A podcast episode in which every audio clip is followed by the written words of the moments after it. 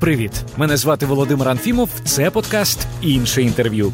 Герой кожного епізоду це особистість з унікальною історією, незвичним досвідом або набором знань. Ми говоримо про злети та падіння, перемоги та факапи, і найголовніше уроки, які зробили наших героїв тими, ким вони є зараз. Ну а ми переходимо до розмови з нашим сьогоднішнім гостем. Це Марко Галаневич з гурту Даха Браха. Ви взагалі, хоч раз використовували якісь засоби, які розширюють свідомість для того, щоб створювати пісні? Ну є допінги певні. Вони звичайно теж не не дуже корисні для здоров'я. Ми, Можливо, навчились цього якраз е, в західного шоу-бізнесу, і нам це дуже до вподоби. Є інша Україна, для яких е, які дивляться на, на, на цей світ, на цю країну інакше. Таємничий е, американський агент з'явився е, у нас якраз після цього виступу. Марічка, наче співають Марічка. І тут мене аж кажу, та ні, це ж не Маріч, це алкоголічка. Скажу відверто, я обожнюю музику Даха Браха і взагалі вважаю цей гурт справжнім національним надбанням України. Так історично склалося, що саме Марко є спікером колективу, до якого крім нього входять ще троє учасниць: Ірина Коваленко, Олена Цибульська та Ніна Гаренецька. Е, дівчата більше люблять співати, чим говорити, чи вміють, можливо, навіть. Е, хоча говорити вони теж залюбки можуть, але е, це така е, складна робота постійно відповідати на всі складні і не дуже складні. І а інколи на ті самі запитання по мільйон разів. Ті самі запитання про шапки, наприклад. Звідки взялись ваші шапки? Розкажіть цікаву історію. Це найжахливіше, що може бути. Одразу всі всі цікаві смішні історії забуваються, на нібито в тебе їх ніколи не було. Насправді сьогодні буде багато цікавих історій від Марка, і про шапки ми теж трохи поговоримо. Ну а почали ми зовсім з іншого. Буквально за день до нашого інтерв'ю сталася одна подія, яка сколихнула чимало людей в Україні. Суд заборонив розповсюджувати книжку Вахтанга Кіпіані Справа Василя Стуса. Питаю, що з цього приводу думає Марко. Ну то, що у нас е, судам не можна довіряти, ми це знаємо вже дуже багато років. Та, мабуть, всю незалежність.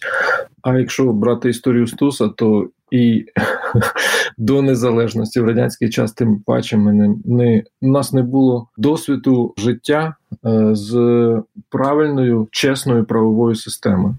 Якщо говорити про цих наших президентів, хто що хорошо зробив, то те, що все-таки це най, найбільший недопрацювання Порошенка, те, що він не зробив якраз оцю штуку, коли ми, тому що революція називається гідності, і коли немає чесної правової системи, ні про яку гідність ми не можемо говорити.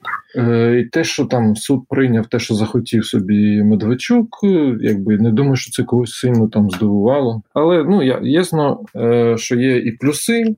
Тобто це реальний хайп. І супер промо, яке не зробив, не зробила б жодна, я думаю, рекламна кампанія, би йому. Да, нібито моя, наприклад, стрічка, вона вся така. І фотографуються з книгою і так далі.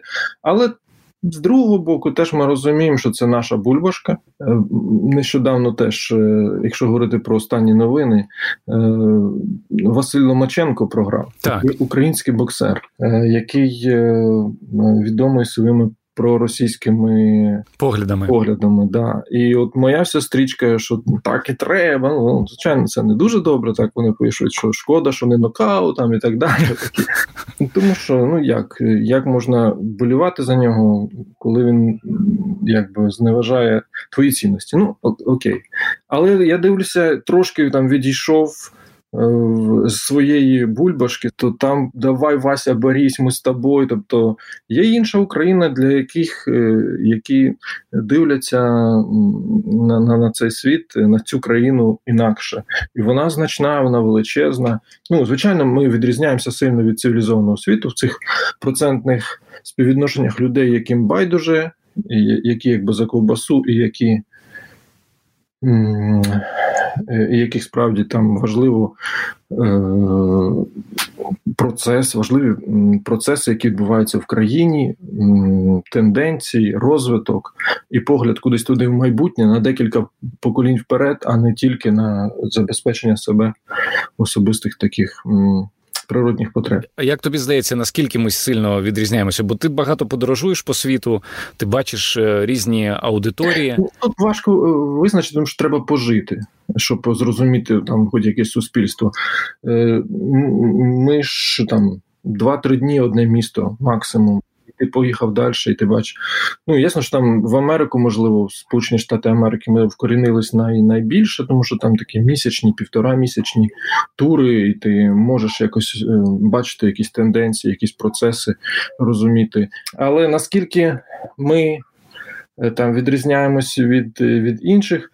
Безумовно, нас же сильно почистили е, нас, українців, як націю, найбільш активних, е, найбільш свідомих, креативних, хто не міг жити, існувати в тоталітарній країні в радянському союзі того ж Стуса. Їх знищили, і це звичайно це удар по генофонду. І Ми розуміємо, що е, виживали пристосуванці, і в принципі це велика травма для нації, коли е, люди намагаються не цікавитись тим, що може там подальше може якось там їм щось там нашкодити. Зізнаюся, я дуже ціную музикантів, з якими можна поговорити не лише про їх творчість, але й про те, що відбувається навколо в їх країні та світі тих, від кого ніколи не почуєш фразу мистецтво поза політикою. Хоча, за словами Марка, вони не хочуть перетворювати свої виступи на політичні акції, Даха Браха має традицію. Наприкінці кожного виступу вони піднімають український прапор та кажуть зі сцени Ні війні та стоп Путін. Запитують, чи були через це проблеми з організаторами концертів за кордоном? Ні, ніколи, ніколи. Ми ж в основному ми ж е, подорожуємо, виступаємо по цивілізованому світу, там, де свобода слова є. А китайці взагалі нічого не розуміють, що ми там говоримо. Їм все одно певний час ми відмовилися від поїздок в Росію. Ясно, що там би нам це не не дозволили говорити, і ми якби все ясно. Да? Так само ми в певний момент відмовилися від поїздок в Білорусь з тієї самої причини. Ми розуміємо, що нам не дозволять це говорити. Ми розуміємо, що це країна ФСБ на даний момент, і е, вплив російський там досить значний. І в принципі це тоталітарна країна. Ми бачимо, що зараз там відбувається. Ми відмовились від поїздок в Білорусь, е, поки там е, така влада, принаймні. Ти колись сказав, що вам пишуть чи не щодня з Росії Е, це це продовжується? До сих пір вони пишуть, і і такі гонорари пропонують, що просто ми ми дуже довго сміялися. Серйозно? Тобто е, пропонують більше, ніж до того? Е, до, до, до, пропонують стільки ж, скільки ніколи ніде ніхто не пропонував. А ти можеш хоча б коридор якийсь сказати? Ну, це декілька десятків тисяч доларів. Таких солідних декілька десятків тисяч доларів. Да, ну тобто це далеко не наші гонорари, звичайні. ось. Е, І це там якісь корпоративи, які кажуть, що от вони нас завезуть, е, привезуть на вертольоті, е, ніхто ніхто не дізнається. Ніхто нас не побачить, ніколи не дізнається. І це буде шита крита, і це таємна операція. Тільки приїдьте. Ну, це це смішно в в період мобільних телефонів говорити про секретну секретний виступ на корпоративі. Та, ну, навіть питання не стоїть, звичайно. Там вони будуть фотографувати, не будуть тут, звичайно. Е, ми не розглядали це питання, коротше кажучи. Чомусь мені згадалося твої слова про те, що навіть коли ти дивишся на своїх е, дітей, ти бачиш вплив Росії. Ти там говорив про Apple Music і про те, що ти навіть намагаєшся виховувати патріотично, але тим не менш десь проскакує. Там я пригадую розмову з Вовою зі Львова, який мені жалівся на те, що його племінник слухає русський реп, будучи у Львові. Він казав, що це просто срака матика. Він не може з цим змиритися. Як тобі здається, ми не втратили те ще покоління підростаюче, чи вже втратили? Певним чином ми втратили, звичайно. В плані культурного е, ком'юніті, культурного пласту, е, раз е, наші діти сидять в на російських культурних продуктах, відповідно, вони в культурному полі. Відповідно, вони умовно кажучи, я зараз дуже згрубо, вони можуть голосувати е, за тих, хто буде пропагувати російський ну, спосіб мислення, спосіб життя, власне, руський мір. От ми е, про Львів. Е, ось нещодавно ми були е, з гуртом, брали участь в неймовірному проєкті. Який називається Ковчег Україна. Ми е, чекали на свій автобус і пішли в парк біля університету Франка у Львові і розмовляли з моїм товаришем Андрієм е, Львів'янином. І я чув, що недалеко десь була. Ну це був 11 вечора. Е, компанія молодих людей, і вони співали якусь російську пісню. І таки кажу: Андрій, що це робиться? Це у Львові вже співають пісню. Ми такі, ну да, зажурилися. Що ж ну, ми да, реально втрачаємо покоління. Якщо е, Львів слухає русський реп, то ну, тоді що що вже говорити? І тут е, ми достаємо далі. І от зараз кажу, а щось наче ось зараз щось наче українське. Він каже: да, да, точно. Марічка, наче співають Марічка. І тут мене аж кажу: та ні, це ж не Маріч, це алкоголічка. Це Артур Артур Пірашков, алкоголічка. Я не знаю, е, це український музикант? Ні, це російський е, комік і, і співак Артур Пірашков. От, от, от. Ти ти розповідаєш цю історію, і і я думав, тут буде хеппі-енд, і скажеш, блін, так це ж вони співають там монах, чи чи я не знаю, чи весну, чи якусь твою пісню. Ні, хеппі-енду в цій історії немає. І що з цим робити? Що з цим робити? Велике питання. Е, одним словом, і не відповіси. Мабуть, ми, українські музиканти, не задовільняємо потреб молодежі. Їм потрібне щось таке. Ось таке. Оці теми, е, там, де якісь протести, якісь матюки, якісь е, контркультура, її в українській музиці, мабуть, немає. Ну, ми її, наприклад, даха браха, ми її і не можемо робити. Ну, це ну, це ну, було б дивно, так. Да, але Е, я знаю, що харківський гурт був Пошле Моллі. Це представники цієї культури, е, але оскільки, ну нібито це українське, але оскільки вони ну якби російською співають і вони там багато гастролюють в Росії, ну нібито це є все одно якби продуктом російської е, культури. Колись видадуть якийсь збірку, і там буде ну, як там русський рок, а це буде русський там реп, русський руська альтернатива, вони будуть там. Є у нас потрошки таке щось з'являється. У нас є прекрасна Альона Альона, є у нас Калуш. Це то, що от зараз на слуху. Ми говоримо з Марком. А у мене в голові постійно крутиться думка, що в Україні Деха Браха досі недооцінена. Вони роблять офігенну музику, виступають на крутих світових майданчиках, з'являються в ефірі потужних американських та європейських радіостанцій. А от у себе на батьківщині все ще залишаються ну майже андеграундом. Водночас не буде перебільшенням сказати, що ті, хто їх у нас знає, їх обожнює. Я вирішую запитати Марка, як він реагує на те, що для когось в Україні вони справжні музичні боги, а хтось їх навіть не впізнає при зустрічі. Це ж е, звичайна річ. Я ніяк не, не можу це навіть коментувати. Хтось е, цікавиться такою музикою, хтось цікавиться українською культурою як такою. Хтось не цікавиться. Е, чому від, значний відсоток е, людей, які не цікавляться українською культурою, а собі е, орієнтуються на музику, яка їх тільки має десь там ну, собі шуміти, розважати, це теж зрозуміло, чому. Така значна частина людей, яка готова музику сприймати тільки легку і розважальну. Ось е, не знаю, як як ще прокоментувати. Е. Просто у вас така нетипова ситуація для музикантів, тому що е, ви зайшли не через телек для України. Більшість українських музикантів вони зайшли саме через телек, тому людина може не дуже сильно ну як любити те, що вони співають, але їх принаймні впізнають на вулицях. А а у тебе, я так розумію, один день ти можеш йти, і до тебе там хтось накинеться і скаже: О Боже, це ж Марко, з даха браха, вау! А а, а там а в інші дні просто люди входять повз і на тебе не реагують. От мені цікаво, як з цим тобі живеться. Ну я знаю, що там багато зірок на це жаліються, що ну, то їм не можна там сходити просто в магазин, їм там чи там кудись там не знаю, спортзал. Тобто люди хочуть е, зачекінитись цією людиною, взяти автограф, сфоткатись. Ну тобто, це це реально е, обмежує е, там побут і особистий простір людини. Але слава Богу, в мене такого такого немає. Тобто я не можу на це жалітися. Я собі спокійно беру фотоапарат, ходжу там центром Києва, і до мене хтось підходить, починає розмовляти англійською мовою, думаючи, що Серйозно? Да, що я там якийсь іноземець чи щось на таке. От до того ж два рази таке було, що сеньор чи містер і починають мені там щось впарювати, якісь цікаві продукти. І що, як ти реагуєш в таких випадках? Ну, я не хочу здавати марку. Відповідаю англійською, наскільки можу.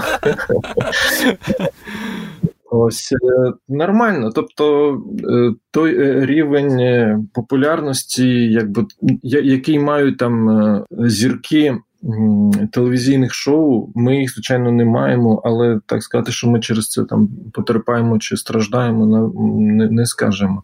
Тому що тим більше ну, ми знаємо, що скільки ця популярність, вона сьогодні суперзірка, завтра. Не суперзірка, ні, вже ось ми раді, що в нас є можливість робити музику, і ми щасливі, що в нас є свої, своя публіка в Україні, і ми не можемо Е, жалітись на те, що в Україні там нас е, не люблять, не поважають. Ми маємо величезні зали, ми маємо надзвичайно круту публіку. Ми Українська публіка це така найсвітліша, най, найрідніша. Е, нам дуже приємно дивитись в ці обличчя, ці очі від там від Харкова до Львова. Е, ми маємо повні зали, і ми щасливі з цього. Це що можна.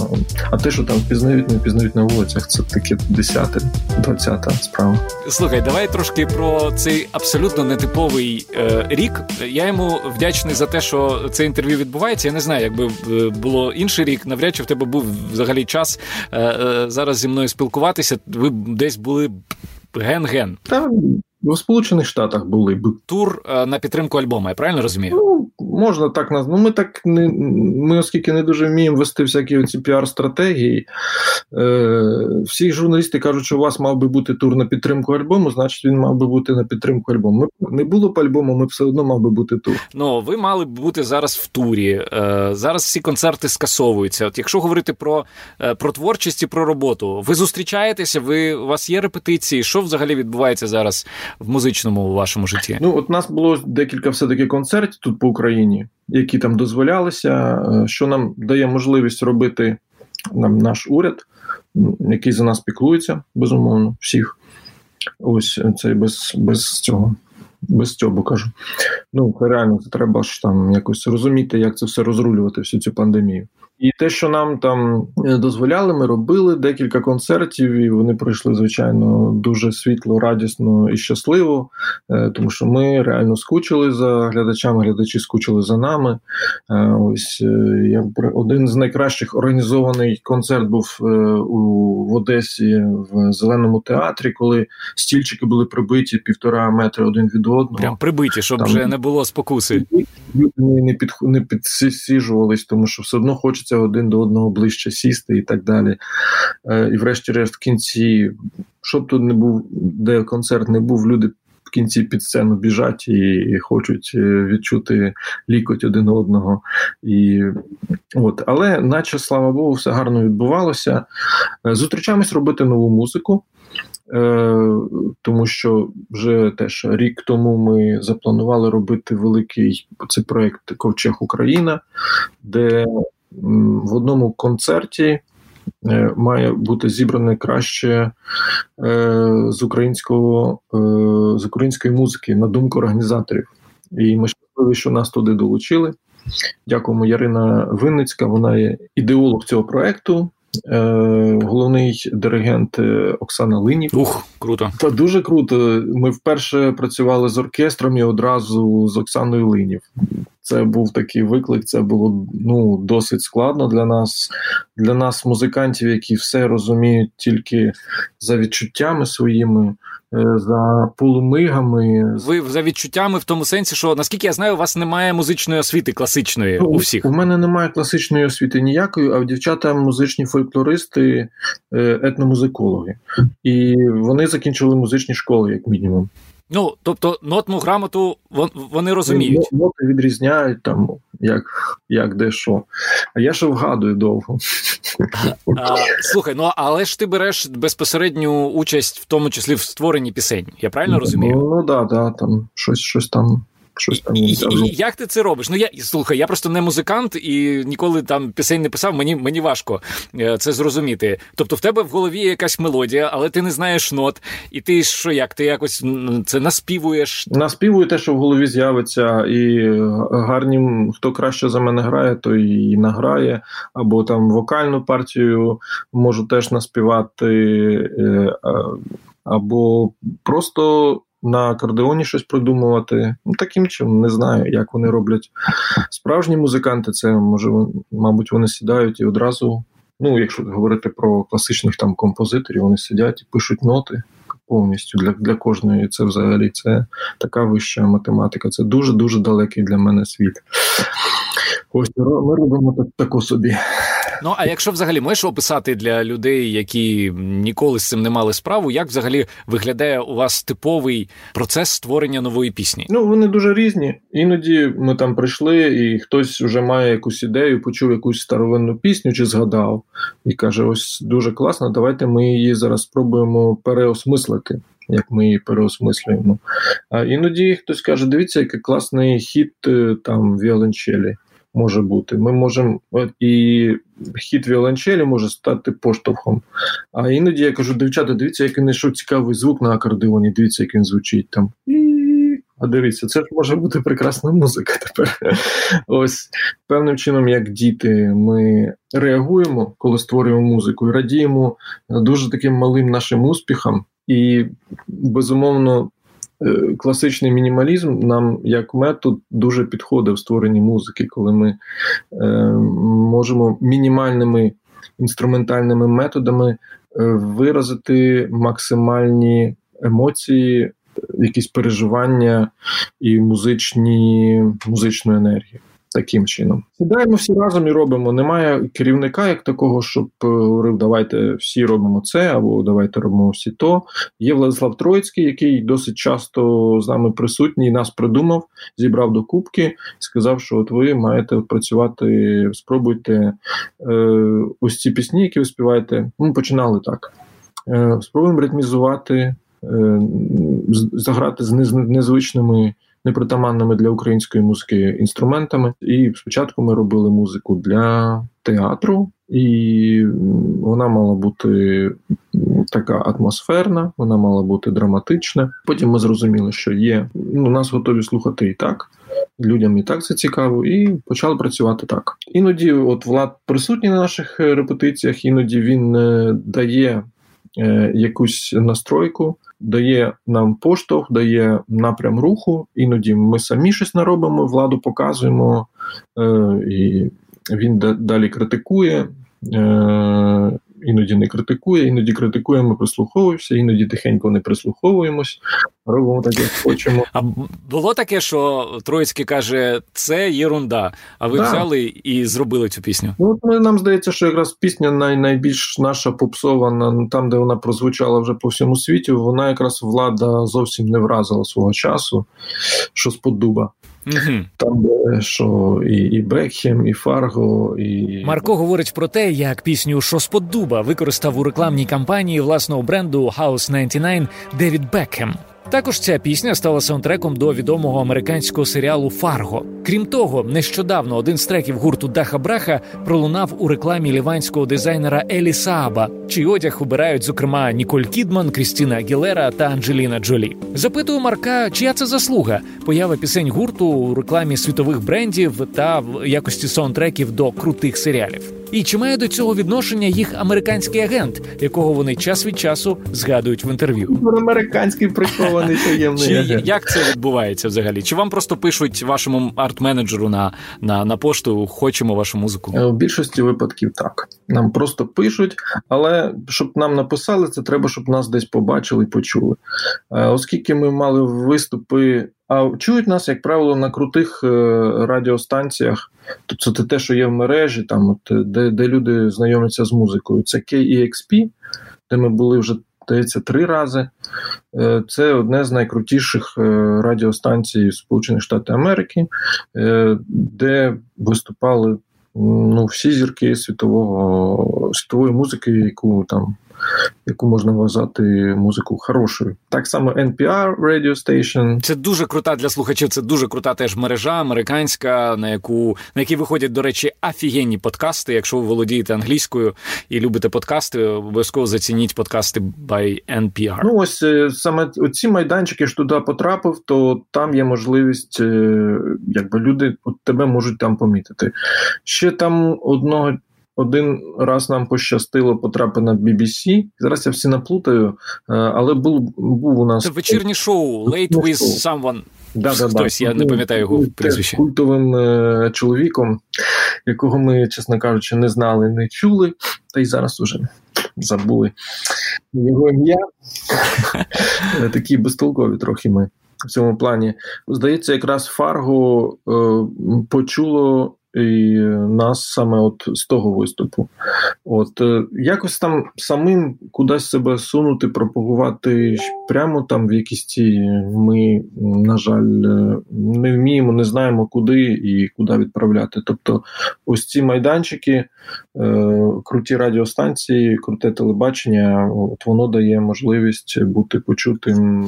Слухай, ну це унікальна ситуація. Вас я свого часу працював на українських радіостанціях конференціях вас не крутили е, в Україні. Вас дуже мало хто крутить. Ви здається, не з'являєтеся в телевізійних шоу українських.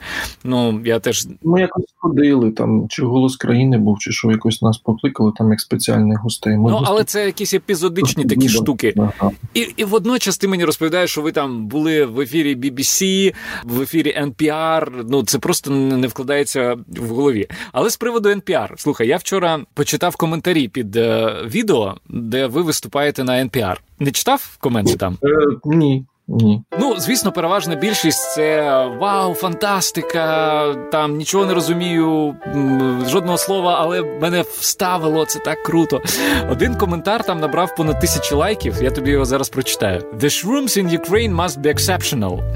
Е, що в перекладі гриби в Україні, мабуть, виняткові. Там дуже багато лайків. Слухай, я і вирішив запитати: а ви взагалі хоч раз використовували якісь засоби, які розширюють свідомість? Свідомість для того, щоб створювати пісні? Е, буду відвертий, не, не, ні разу ми цим не робили.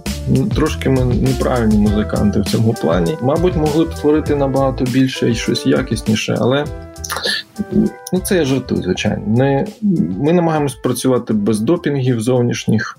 Е, у нас і так все влаштовує, нам подобається працювати. Ну, Є допінги певні, вони, звичайно, теж не не дуже корисні для здоров'я. Які розкажи? Чайок і солоденьке, щось візьмемо собі перед. Перед е, репетицією і можемо собі дозволити Оце отак, от ну тобто про гриби можна там написати їм, що ні, е, хлопці не вживають і дівчата. Е, ну як ми от нещодавно зібралися. Чи ж це про гриби? Ми якраз от там тиждень тому ми зібралися, зібрались, назбирали грибів прекрасних е, цих. Як вони маслят назбирали, і всі зустрілися. Вперше, до речі, компанії зустрілися нахою брахою, поїхали по гриби. Ось тому гриби в Україні хороші. Да. Ми продовжимо за мить. Вже невдовзі ми поговоримо про ключовий виступ для гурту Даха Браха та цінні поради від Влада Троїцького, які Марко Галаневич запам'ятав на все життя. Просто зараз хочу сказати спасибі нашим інформаційним партнерам на часі. Це онлайн-видання про все, що цікавить сучасного українця від підприємництва та стартапів до культури та урбаністики. Заходьте на часі.ком. Також я запрошую вас долучитися до нас в соціальних мережах Facebook та Instagram іншого інтерв'ю. Є у нашого подкасту і телеграм-канал, в якому я розповідаю про внутрішню кухню іншого інтерв'ю. Все, що залишається за кадром. Шукайте лінки в описі до цього епізоду і обов'язково приєднуйтеся. А ми повертаємося до розмови з Марком Галаневичем з гурту Даха Браха. напевно ж був у вашій вашій кар'єрі якийсь виступ, після якого ви зрозуміли, що це був якийсь ключовий момент, після якого ви себе відчули по-іншому.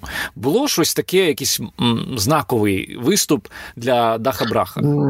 Ну, такого прямо зразу сказати, що ти вже все, тепер вже все ми зірки там світового рівня, щось таке, то звичайно, ну мабуть, не було, може ще буде колись.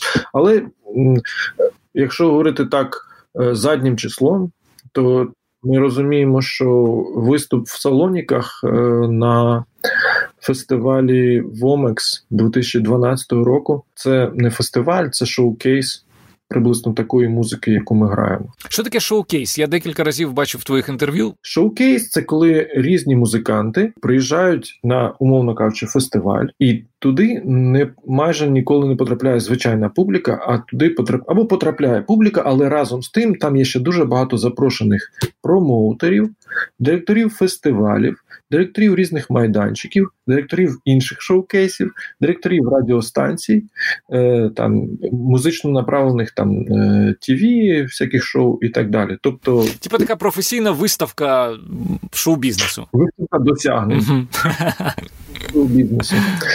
Ось і там, де ти власне себе приїхав, це ярмарка, ти себе продаєш.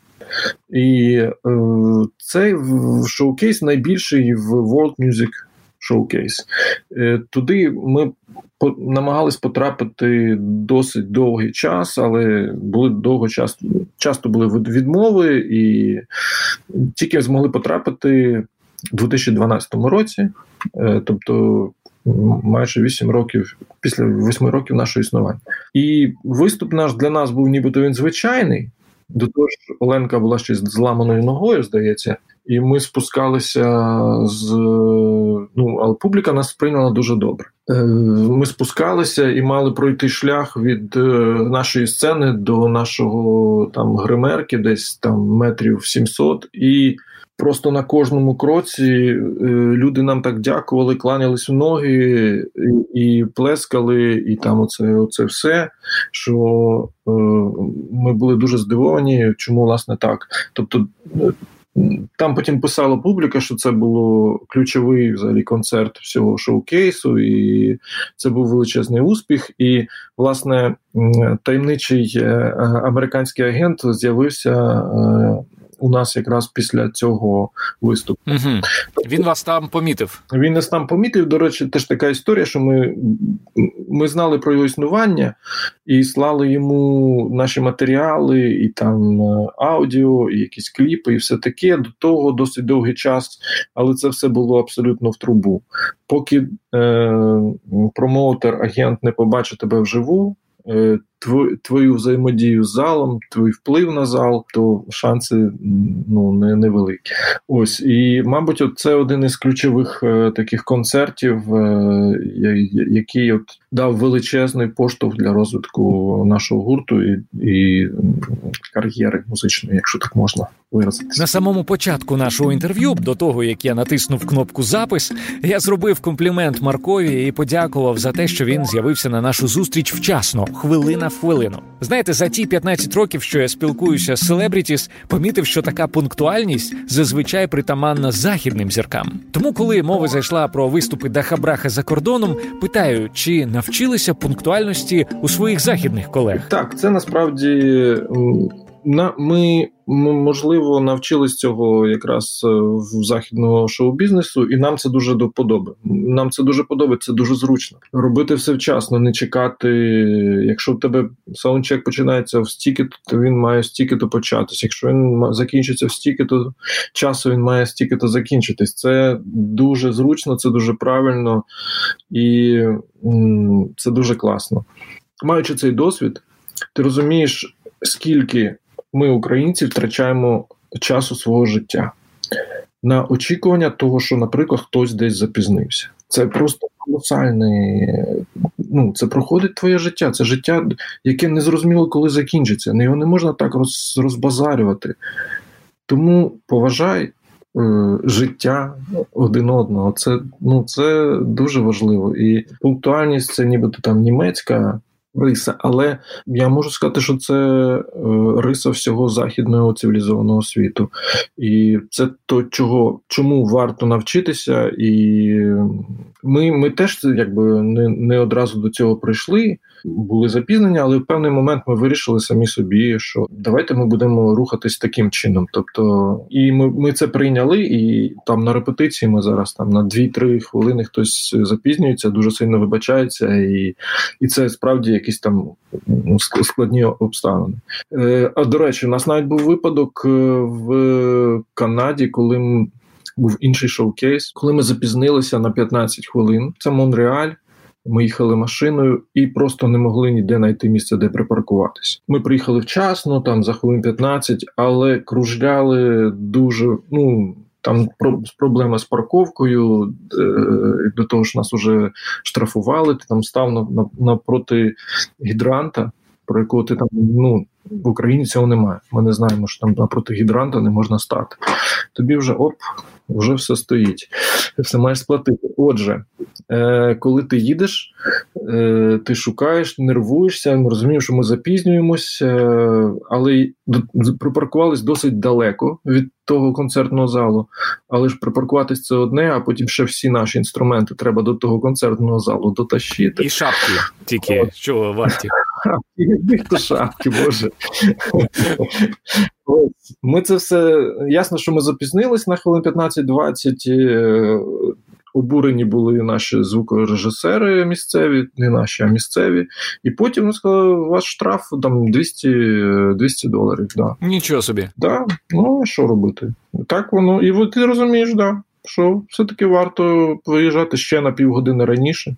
Краще прийти на 15 хвилин раніше кудись ось е, е, і розслабленому вигляді бути і нормально, професійно починати роботу і працювати. Якщо говорити про уроки, от життєві і професійні за ці 16 років, крім того, що потрібно бути пунктуальним, чого ще тебе навчило життя? Можливо, чогось Влад Троїцький навчив. Е, ти часто говориш, що він для тебе є такою людиною, ну як вчитель, да багато чого навчила. Ну, Влад класна, безумовно, да, сильна особистість і багато чого я хотів е, якби наслідувати йти за за ним. З першого дня, коли я з ним познайомився, у 2003 році, я зрозумів, що я готовий йти за цією людиною, е, тому що настільки його погляди були прогресивні, його е, розмови були звичайні, людські. Якісь він мене ну, зумів підібрати до мене правильний ключик до мого єства. Чим класний влад, він що він зробив, наприклад, з Дахою Брахою? Коли дівчата прийшли, е, я буду говорити і про себе, і про дівчат, е, то він дав. Він сказав: візьміть барабани і грайте, будь ласка, разом ці пісні. Наприклад, це було тупо, це було якось ну, дико, це було непрофесійно, врешті-решт. Тобто, як дівчата кажуть, ну ми ніколи не грали на цих інструментах, ми їх перше бачимо. Він каже: ну ви пробуйте, пробуйте. Оце надихати, давати сили і наснагу людям і отримати те відчуття, що власне все можливо. Все можливо. У нас багато всяких обмежень, нас рамок. А він каже: якщо ти хочеш, бери і роби. І і це не потрібно дуже багато вмінь, зусиль, багатьох років навчання. Все це зовсім не завадить, це тільки допоможе. Але якщо в тебе є бажання щось робити, роби це все можливо. Е, це величезний урок. Е, і за це йому дуже сильно вдячний. І за це в цьому в тому числі. А у нас настанок блід запитання дуже короткі. Там, типа, да, ні, не знаю. Це блід запитання від слухачів подкасту і наших партнерів сайту на часі. Дмитро питає, скільки важать шапки, в яких ви виступаєте? А вони там єрунда важать. Е, не знаю, 200-300 грам, нічого там особливого нема. Звичайна шапка. Олена цікавиться, хто в українському шоу-бізі найбільше нервує і найбільше надихає. Нервує в українському шоу-бізі? Окей, я скажу, да. Е, Поплавський. Це людина, яка не вміє співати, яка має не суперкласні, якби якісь взагалі е, дари і здібності, е, але. Не вилазить там. Ну зараз, можливо, я вже давно не бачу телевізор. Я в принципі телевізор не бачу, але дуже довгий час він маячив своїм салом, своїми дівчатами, які змушені зніматися в його кліпах, тому що вони вчаться в його його особистому університеті, і це звичайно сором і ганьба українського шоу-бізнесу. Я вважаю, надихає. Е, надихає безліч хороших проєктів. Та ж Джамала надихає, е, онука надихає, Альона Альона надихає, вона молодець. Курган агрегат надихає. Е, багато що. Угу. Ну, список класний, добре, дякую. Е, Так, питання від Сергія: чи думали колись учасники Даха Браха про еміграцію? І якщо так, то хотіли б. Куди б хотіли ну, приїхати? Я буду про себе говорити. Я про імміграцію не думав. Е, ну тільки в там страшні моменти, коли думали, що Майдан програє, і там жити в радянському союзі точно не хотілося. Та тоді взагалі все одно куди, аби не в радянський союз. Е, це не не принципово. Ось є, звичайно, гарні країни, е, але Україна найрідніша. Ти тут найкраще себе знайдеш. Най, Найрідніші люди, тут родина, тут тут наша публіка е, прекрасна. Тому ми тут. Друзі, це все на сьогодні. Якщо вам сподобався цей випуск, будь ласка, поділіться ним з друзями та залиште відгук на Apple Podcasts. Також я запрошую вас стати патроном іншого інтерв'ю, підтримати наш подкаст і отримати за це усілякі приємні бонуси. Наприклад, можливість почути фрагменти інтерв'ю, які не увійшли до основного випуску, та особисту листівку з подякою від мене. Почуємося вже незабаром. З вами був Володимир Анфімов. Па-па.